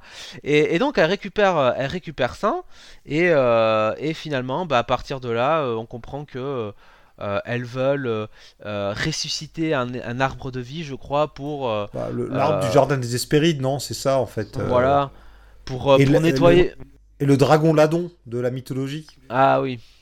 Pour, pour nettoyer grosso modo la terre quoi, de tous ses péchés et compagnie quoi, enfin le cliché habituel. Oui, voilà, ouais, ouais. Mais heureusement, il y a une troisième fille, Antea, euh, jouée par Rachel Zegler, qui va s'amouracher de euh, Freddie Freeman. Et là, on a le truc le plus chelou de tout le film. Puisque Antea, Ah oui. elle a donc. euh, elle a combien? Elle a 4000 ans 6000 ans? Je sais plus, c'est dit à un moment. euh, Je sais plus exactement comment c'est dit. Bah, c'est c'est même, ça doit même être plus que ça, puisque ce sont les filles d'Atlas, donc. Non, mais crois- re- Oui, mais c'est dit, je crois qu'elles ont 6000 ans ou un truc comme ça. Ouais. Oh, tu sais, ça ça n'a aucun sens tout ça. hein. Et donc, euh, bon, voilà, c'est c'est donc euh, un des personnages les plus vieux du film qui s'amourage d'un ado. Et à la fin, tout est bien qui finit bien. Ok. C'est bon, certes, elle a une, elle a une forme d'ado, hein, mais euh, j'ai quand même trouvé ça un peu bizarre. Bah, c'est un peu malaisant, ouais, quand même. Ouais, c'est. Enfin, il y a- on, va, on va se dire. euh, il y, a, il y a du malaise, quoi. Et puis bon, autre malaise, la rage des dieux. Tu dis, bon, ok. Euh, donc dans Shazam, euh, on sait que, euh, voilà, Billy Batson, bah, dans Shazam, bah, il y a le A de Atlas. Euh, c'est jamais exploité, ça d'ailleurs. hein, que Billy Batson, je crois que c'est jamais exploité dans le film. Que il y a un lien qui est fait avec ça ou pas? Que quand même, une des six divinités qui donne ses pouvoirs euh, à Billy Batson euh, et à sa famille, euh, c'est Atlas. Je crois pas me souvenir hein, que. Non Bah. Dans le run actuel, le, le run en comics, justement, euh, il y a un, quelque chose qui tourne autour de ça. On, Euh, on- on va y revenir après. On va y revenir après aux comics, justement. J'ai un petit Mais là, quand tu, Mais- quand tu vois effectivement le titre La furie des dieux. Ouais, alors, ok, euh, les filles d'Atlas, si tu veux, on peut dire c'est des. euh, c'est des déesses, mais. Non, non, c'est des déesses, des déesses mineures. En fait, dans la mythologie, en gros, c'est des nymphes, en fait. Alors, ça aussi, euh, bon, en fait, on partait tous les deux sur la même chose. Alors, juste, déjà, on nous sort des déesses. alors, il y a Hespera, c'est une des Hespérides, ok. Calypso, c'est la Calypso qui séduit Ulysse. C'est pas n'importe qui, quand même, dans la mythologie. Bah là, c'est Luciliu, elle est quelconque. Et Antea, ça, elle, n'existe même pas. Alors, Antea, c'est un des surnoms d'Héra. C'est, euh, en gros, on peut traduire ça par la fleurie. Les dieux ont beaucoup de ce qu'on appelle des épithètes. C'est des, des, des- des compléments du nom qu'on ajoute, tu vois. Euh, elle n'existe même pas. Sur tous les milliers de déesses qui existent, alors, euh, nous, on nous ramène des déesses mineures et une qui n'existe même pas, tu vois. Super, bravo. Et je pense que tu allais dire ce que je voulais dire, c'est que donc voilà, euh, euh, la fureur des dieux, on s'attend à voir Zeus, on, a quand même eu Arès dans, Wonder Woman, quoi. Euh, on a vu Zeus, on l'a aperçu avec Arès et Artemis dans Justice League. On s'attend à voir débarquer la cavalerie et on a bah, les filles d'Atlas. On s'attend pas à voir Russell Crowe, hein, mais on, Oui. on s'attend quand même à. Petite blague, euh, hein, Thor, euh, Love and Thunder, tout ça. Mais Oui, euh, oui. on, on- on s'attend quand même à avoir effectivement des vrais dieux, quoi. Ouais, Voilà. Alors peut-être pas, je, te, je vais pas te dire Hades, tu vois, pas nécessairement Hades, parce que dans un univers comme celui de, de, de ce Shazam-là, bon, ça sera peut-être un petit peu trop, Bon, euh, trop quoique, noir. Quoique, on avait bien les sept péchés capitaux, mais oui, oui, soit, admettons. Admettons, mais tu pouvais au moins t'attendre à, je sais pas, Poséidon, euh, euh, Ouais. je sais pas, Merc... bon, alors peut-être pas, non, Mercure c'est romain d'ailleurs, c'est euh, euh, euh, ah, Hermès. Non, Oui. attends, je sais plus. Oui, Oui, Hermès c'est grec et Mercure c'est romain, ouais. Bah, le M de Shazam c'est pour Mercure. Voilà, c'est ça. vois, et... Non mais oh oui, aussi, on n'était pas obligé d'avoir que des dieux, euh, que des dieux grecs en fait. Oui, On bien pouvait sûr, avoir euh, des dieux de plein de... Tu vois, on pouvait genre avoir la furie des dieux, euh, bah, des dieux, comme tu dis, t'essayais de le dire à un moment, c'est-à-dire des dieux qui sont concernés par les pouvoirs de Shazam, quoi, tu Oui, vois. voilà. Bah, Bah, quelque part, ce champion, euh, c'est un gros loser, euh, bon, voilà, on fait quelque chose, quoi. Bah, en fait, dans Shazam, le S, c'est Salomon. euh, donc, euh, bon, euh, personnage de la Bible, qu'est-ce qu'il vient foutre là? Mais le reste, c'est Hercule, Achille, Zeus, euh, Atlas et Mercure. Où est-ce qu'ils sont? Pourquoi ils sont pas là? C'est incompréhensible. Alors, je veux bien que les dieux principaux, Zeus, euh, Hadès, Poséidon, on les garde peut-être pour Wonder Woman. Mais voilà, quoi. Et non, on a les filles euh, d'Atlas. Dont une qui n'existe même pas dans la mythologie. Super, les gars, bravo. Vous savez comment euh, attirer les foules, quoi. Et Ladon, qui dans la mythologie, c'est un dragon à 100 têtes que, qu'affronte Hercule. Là, c'est une espèce de truc moche. C'est un truc gris moche, quoi. Un truc dégueulasse, quoi. Ouais, dégueulasse. Non, vraiment, c'est ni fait ni à faire. Nous, tu parlais des comics Tu vois, voilà. Alors, tu parlais des comics. Moi, j'espérais voir euh, l'adaptation de, bah, de la série Rebirth de Geoff Jones, où euh, la, la Shazam Family explore les différents royaumes, comme il y a plusieurs royaumes magiques. Qu'ils avaient introduit en plus les, les- les royaumes dans, le premier film. Oui, à un moment donné, ils se baladent, on voit, euh, à un moment donné, on voit les hommes crocodiles et tout. Bah non, il n'y a pas ça. Sivana et Mr. Mind, on, a Sivana en grand méchant et on a Mr. Mind en scène post-générique. On s'attendait à voir ça, bah on a droit à une autre scène post-générique qui est du gros troll, qui est du troll fois 1000. La scène post-générique avec Mr. Mind et son excuse en bois de euh, pourquoi ça fait deux ans, voilà, ouais, il le dit Sivana, ça fait deux ans qu'il l'attend, bah euh, c'est nul, c'est nul. Mais moi, je, je comprends pas. C'est euh, euh, c'est censé faire quoi? C'est censé se, se moquer des gens qui euh, auraient été déçus de pas voir cette continuité-là? C'est enfin, je, je veux dire, c'est quoi le truc? C'est juste troller les gens en fait? Ouais. C'est crétin. Ou, ou c'est admettre qu'ils veulent faire une trilogie et qu'ils savent pas quoi faire sur le numéro 2 aussi. Non mais C'est peut-être ça. pas. Non mais vraiment, il y a, y a- y a rien qui va parce qu'en plus même le tout le, le, le, subplot avec Antea euh, qui finit par euh, devenir, euh, enfin plutôt qui, n'est un, qui est contre ses sœurs et qui veut aider les humains parce qu'elle aime les humains, gna gna gna. Putain, mais c'est balourd quoi, sans déconner, c'est Oui, balourd. oui. Ouais, le retournement de Luciliu contre, contre Hélène Mirren, ou plutôt Hélène Mirren qui se retourne contre Luciliu, c'est fait à la serpe, c'est fait au dernier moment. Enfin, tu vois, pourquoi Hélène, le personnage d'Hélène Mirren, qui était si déterminé au début du film, ah bah tout d'un coup elle se dit, ah bah non, finalement, je me rends compte que c'est pas bien de faire ce que je fais, quoi. Bah écoute, euh, ça fait des années que t'attends ça, quoi, et puis au final. euh, Mais c'est le pouvoir de l'amour, voyons. ah bah moi j'étais derrière Luciliu, hein. Moi j'avais bien envie qu'elle et son dragon, elle bouffe tous ces crétins, quoi, je te le dis tout de suite, hein. et qu'est-ce que tu penses des licornes? Mais non, mais ce- c'est pas possible, quoi. Alors ça, enfin, c'est le, le moment du film inattendu, quoi. En fait, si tu veux, qu'ils introduisent des licornes dans ce plot de film où on a euh, euh, un arbre de vie euh, et euh, si tu veux, on a voilà des espèces de monstres qui apparaissent, qui sont créés. Enfin, tu vois, c'est c'est le bordel sur Terre. Voilà. Ok. Moi, si tu veux, à la limite, ça me dérange pas d'introduire des licornes. Pourquoi pas Je veux dire, pourquoi pas introduire des, des, des, des- comment dire, des, euh, des, euh, des espèces mythiques, des animaux mythiques, mais simplement pas, en faites pas des blagues, quoi. Me faites pas euh, ce que vous faites là, quoi. C'est ridicule. Avec euh, donc, euh, alors je sais plus le nom de, de la petite fille, hein, euh, euh, du personnage. Darla, oui. c'est Darla là qui, qui sait comment, euh, enfin qui sait euh, comment, euh, comment, euh, je dirais, euh, euh, s'occuper des licornes, quoi. Enfin, qu'est-ce qu'il faut faire avec elle? Euh, tu sais, il faut leur envoyer une poussière ou je ne sais quoi là. Enfin, c'est. Oui, oui, oui, c'était nul. hein. C'était vraiment... euh, Voilà, c'est ni fait ni à faire. hein. Shazam 2, la furie des dieux, bah non, c'est surtout nous qui sommes furieux en sortant. On est furieux de cette fait flouer, quoi. De... Il y a rien qui marche. Le plot est con. euh, tout est tout est tout est balourd. On le voit venir à 10 km. Hélène Mirren et Lucilius sont euh, totalement sous-employés. Euh, et puis Ah, il bon, euh, voilà. Quand le quand le, le, le, personnage principal est, euh, est aussi mal écrit et en plus aussi mal incarné par euh, euh, par Zachary Levi, ah bah Oui. ça peut que se casser la gueule quoi. Zachary Levi, c'est le vrai scandale de ce film. hein. Plus le temps passe, plus Ah il oui. devient mauvais. Je ne sais pas ce qui se passe. Euh, hasard total, j'ai vu la série Chuck juste après.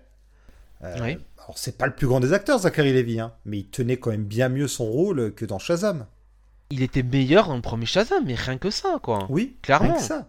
Rien que ça. Et, et je vais te dire, Black Adam. Alors, Black Adam, c'était pas terrible, hein, on va pas se mentir. euh, on, on va pas le revoir, hein, ce film-là. Mais le Rock, même si je jouais le Rock, le Rock était. On, on- on sentait que. Il avait quand même l'envie de- d'essayer de faire un truc avec Black Adam, ou en tout cas de, de, de, de, de le jouer de la meilleure des façons, quoi. Il avait pas envie non plus de ridiculiser le personnage, quoi. Mm. Là, j'ai l'impression que Zachary il était en roue libre tout le long, quoi. Jusque dans Bah, la il- scène post-générique. hein. Je sais pas, ils ont essayé de faire du Marvel, ou ils ont été peut-être portés par l'élan de James Gunn qui faisait du comique dans The Suicide Squad. Je sais pas ce qu'ils ont essayé de faire, mais ça n'a pas fonctionné. Ils ont tapé à côté. Tout est mauvais. Vraiment, euh, ni fait ni à faire. Puis cette scène, quoi, avec Zachary Levi, euh, euh, qui est euh, plus ou moins recruté par les agents de d'Amanda Waller, là. Waller, ouais. Ouais, pour, pour intégrer, donc c'est la, la, la merde, la secret... Non, c'est pas la Secret Society, c'est comment déjà C'était le... La GSA Ouais, l'autre il dit bah tiens j'ai un nom de. Alors je sais pas si c'est dans la version anglaise aussi, mais en français il dit je sais pas si vous avez un nom d'équipe. Moi j'en ai un pour vous, euh, les Avengers. Mais Oui, secours, oui, je, je crois qu'il dit ça, ouais. Mais au secours, quoi, sans déconner, quoi. Oh, mais la tristesse, quoi. Oui, et puis Zachary Levy qui, qui joue l'ado relou tout le long dans leur base secrète, là, c'est juste insupportable. C'est. euh, C'est un fiasco. D'ailleurs, au box-office, ça a été le fiasco aussi, me semble-t-il. Bah, on est à 120, 125 millions de, 110, 125 millions de dollars de budget, et on a un box-office de 134 millions. Donc, euh, Voilà, ouais. un four, puis- un four total, quoi. Oui, en plus, là, tu nous donnes le budget, c'est sans le, la promo, j'imagine. Exactement. Faut, en général, faut toujours. euh, De toute façon, faut toujours. euh, euh, un film, enfin, surtout ces films-là sont toujours euh, rentabilisés quand euh, euh, ils font le double du budget annoncé, quoi. Ils dépassent le double Ouais. du budget annoncé. Voilà, donc Bah, sur euh, 150 millions de dollars, typiquement sur 150 millions de dollars de film, il faut que tu sois à 300 millions pour euh, vraiment commencer à le rentabiliser, quoi. Ouais. C'est d'ailleurs hein, euh, c'est d'ailleurs ça le grand problème, c'est que maintenant ils font que des films qui doivent faire jusqu'à un milliard et ça qu'on ils investissent les studios, bon Marvel comme d'ici, mais surtout Marvel ils font ça. hein. Ils considèrent que euh, si le film il fait pas un milliard mais il en fait que 900 000, euh, euh, 900 millions pardon, c'est un échec parce qu'ils investissent beaucoup trop de sous dedans. Je pense au Spider-Man et compagnie hein, et ils ont des attentes démesurées. C'est ce qui risque de, de causer en fait la chute de tout ce modèle. Le, le premier Shazam, il avait 90-100 millions de budget, donc c'était quand même plus. Enfin, ça restait raisonnable, hein, le budget de Fury of God quand même, mais il fait 368 millions box-office. Donc c'est un bon score, quoi. C'est euh, Mm. c'est correct, quoi. Ça fait, euh, ça fait le taf. Surtout qu'en plus, il a eu, euh, il a eu un, un bon bouche à oreille. Ce film-là, il aura pas de bon bouche à oreille, hein, très clairement. hein. Non, non, non, bah c'est peut-être ce qui a tué le film. hein. Qu'est- Qu'est-ce qui explique cette différence entre les deux, tu vois? Est-ce que c'est le bouche à oreille? Parce que le, le premier film, on l'attendait pas plus que le deuxième, finalement. Non, et, et puis franchement, pour, je veux te dire, pour un univers super héroïque, quand tu vois ce qu'on est capable de faire sur la cross de Spider-Verse pour 100 millions de budget, peut-être Oui. aussi qu'ils vont se dire, euh, bon, Ouais. euh, franchement, tous ces acteurs à la con, euh, voilà quoi. Peut-être qu'ils auraient dû euh, jouer un peu plus sur le caméo qu'on a dans le film, puisqu'on a Wonder Woman qui apparaît à la fin. Et j'étais pas au courant. Honnêtement, j'étais pas du tout au courant. J'ai commencé à me poser la question si ça allait pas arriver. Arrête. J'ai commencé à me poser la question euh, si ça n'allait pas arriver, puisque euh, Shazam n'arrête pas de parler de Wonder Woman. Il rêve d'elle et tout. Donc euh, je me suis dit, ah, est-ce qu'ils vont aller jusqu'à la faire apparaître? Et oui, ils attendent la toute fin pour qu'elle vienne. D'ailleurs, ça fait deux films de suite là que, que Gal Gadot fait des, des. Elle doit être très contente de terminer sa carrière de Wonder Woman sur tout ça. hein. Bah, surtout que bon, hein, franchement, Gal Gadot, je suis sûr que tu lui proposes de- d'incarner Wonder Woman, tu vois, un peu à la façon euh, Tony Stark dans euh, Spider-Man Homecoming, tu vois, un peu en sidekick d'un nouvel Oui. héros, tu vois. Je Un pense mentor, que ça lui très- un mentor, ouais, un mentor. Mais euh, sidekick dans, dans le contexte, dans le film, quoi, si tu veux, dans Oui. le rôle un peu, voilà. Ouais, franchement, je pense que je pense que ça lui plairait, quoi. Je pense qu'elle serait pas Mhm. contre, quoi. Ouais. Ou si on avait une vraie bataille des dieux avec Wonder Woman qui est capturée et Shazam qui doit la libérer ou un truc du genre, tu vois. On aurait pu, Bataille des euh, dieux, il y a pas, y a pas Wonder Woman, oui, effectivement, là aussi, quoi. Bah, c'est bien qu'elle soit là, elle est à sa place finalement, hein, et ça fait un peu un lien. Mais donc euh, d'ailleurs la place de ce film dans la suite de la chronologie d'ici, bah, on sait pas trop puisque Dans euh, un musée. peut-être parce que James Gunn a révélé que euh, la porte était ouverte euh, à Zachary Levi s'il voulait revenir. Punaise.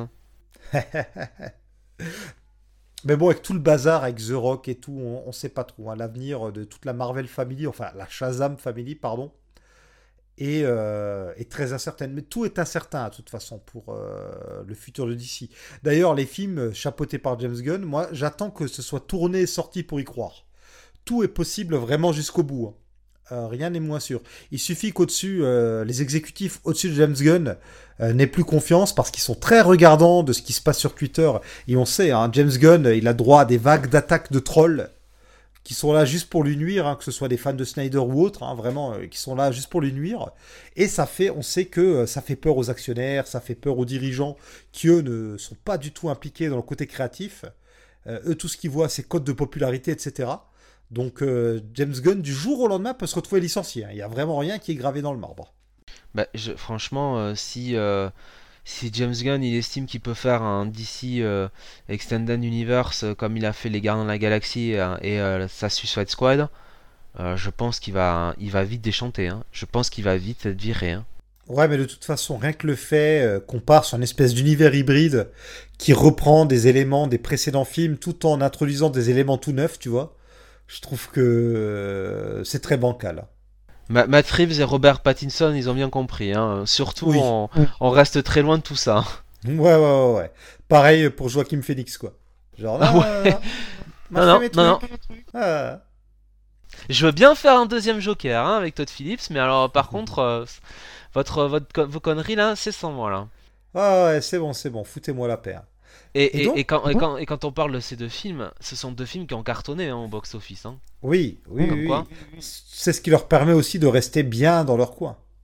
Ben oui, et puis c'est surtout, ça montre que quand euh, vous avez un, un, un souci d'écriture euh, et que vous essayez un petit peu un minimum de vous creuser la tête, ben non, ça marche quoi. Hmm. Ouais. Mais le DCEU, comme on l'appelle, ce qui n'a d'ailleurs jamais été le nom officiel, n'est pas terminé, hein, puisque bon, il y a The Flash, on fera une émission dessus, mais il y a encore deux films qui vont sortir, dont un très prochainement, n'est-ce pas? Dans un très prochainement? Ouais. Aux USA, il y a un film d'ici qui sort le 18 août. Alors ça? Et ben, il s'agit de Blue Beetle. Ah, mais oui, avec euh, donc euh, Miguel de, de Cobra Kai. Ben oui. Oui. euh, alors attention, je vais essayer de dire son nom. Xolo Mariduela. Voilà, je, je regarderai sur YouTube des interviews pour savoir comment prononcer euh, correctement son nom le jour où on fera l'émission. hein. Donc on a Blue Beetle et on a aussi un film Aquaman pour la fin de l'année. Oui, bah ah oui, oui, oui, Aquaman, ouais, ouais. Euh, Voilà, on a encore des films qui sont censés se passer dans cette euh, continuité. On, on sait plus trop où on en est. J'en dis pas trop parce qu'on en parlera en fait euh, plus en détail quand on fera Flash, puisque Flash euh, aborde euh, clairement ce sujet. hein. Donc voilà, euh, la fin quand même des films d'ici avant la période James Gunn, c'est pas folichon. hein.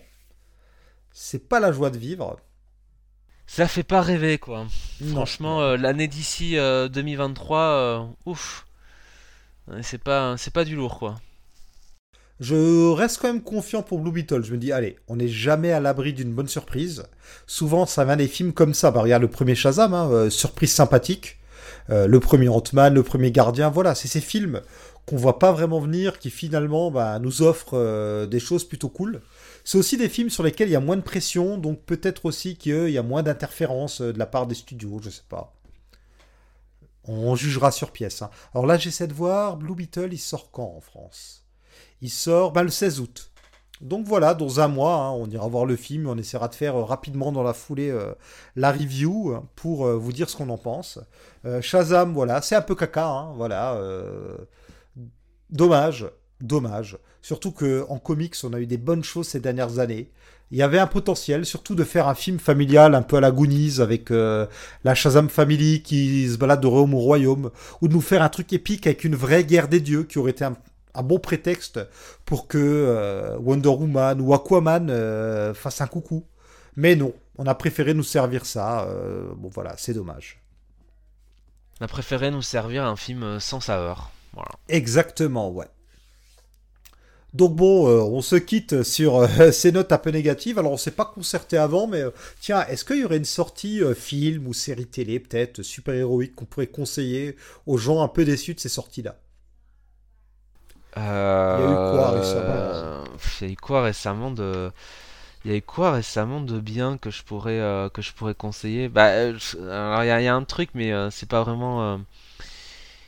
euh, ah, si, il y a le Mission Impossible qui est sorti cette semaine. Bah écoute, pourquoi pas, oui.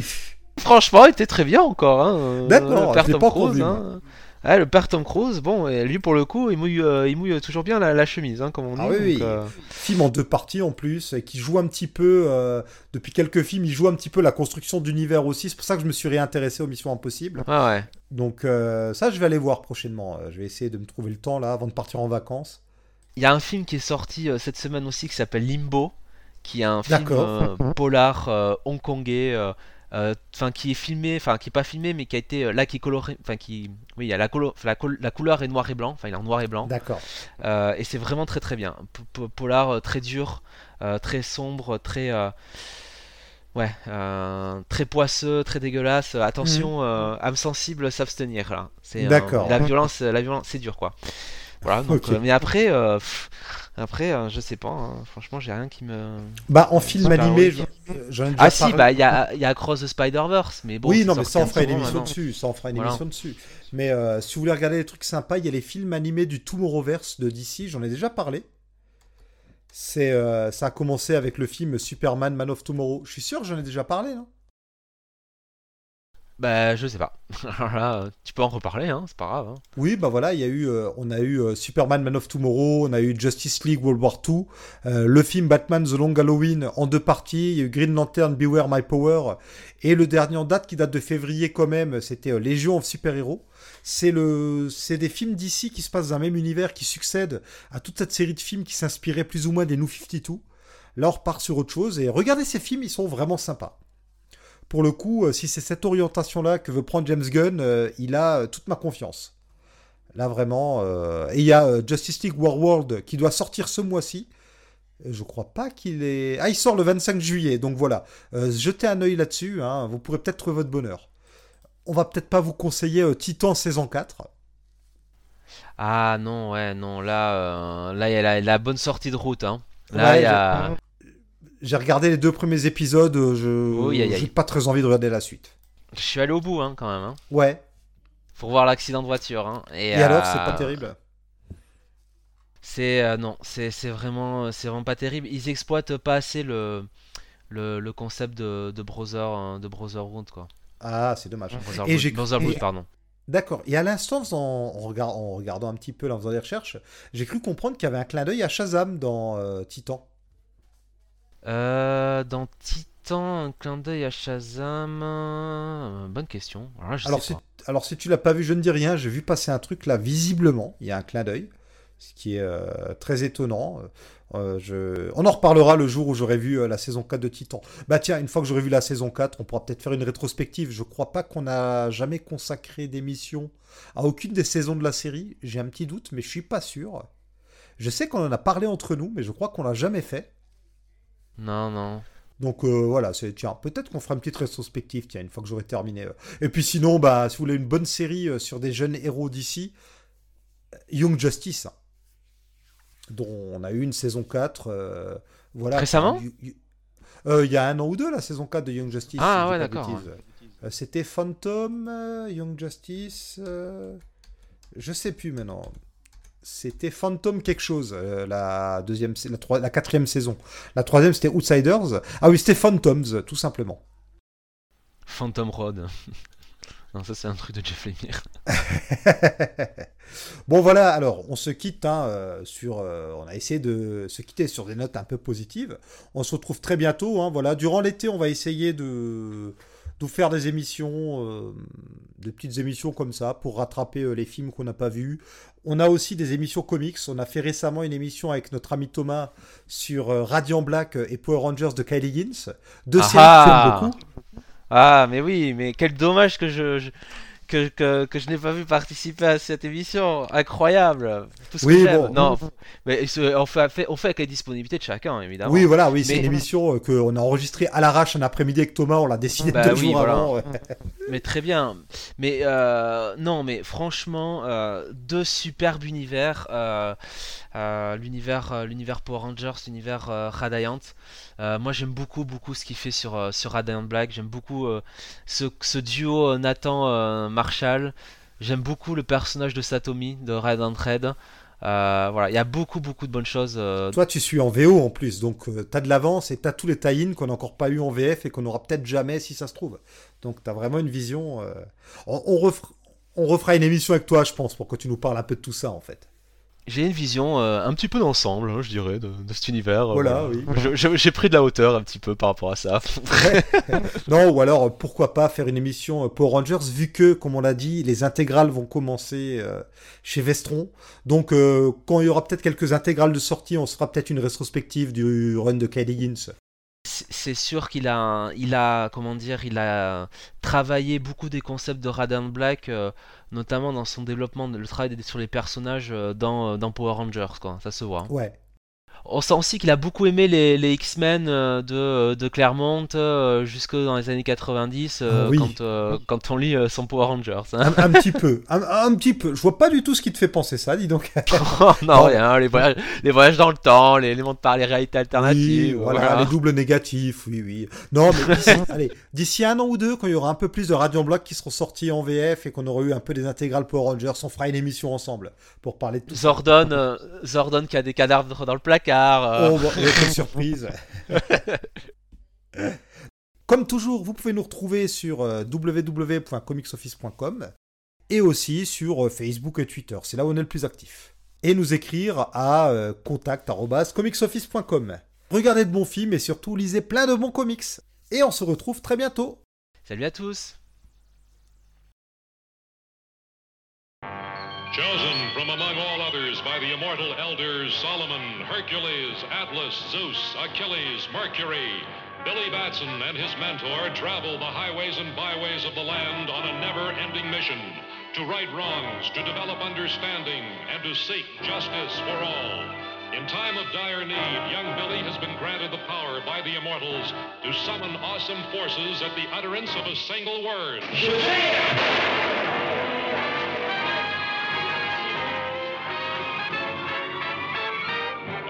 which transforms him in a flash into the mightiest of mortal beings, Captain Marvel.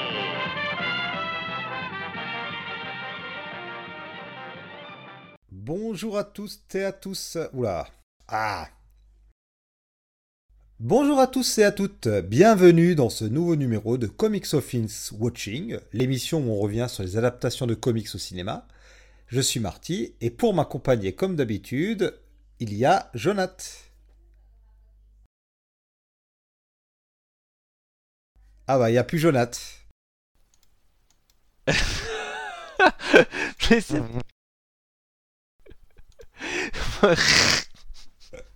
Qu'est-ce qui s'est passé? Mais J'ai éteint le micro si tu veux pour pas faire de bruit pendant que tu faisais ton annonce. Et, ce- et ce con s'est figé, je pouvais plus revenir à la page. Oh mon dieu Et voilà, ça fait que quelques mois qu'on n'a pas fait de podcast ensemble, euh, on n'y arrive plus.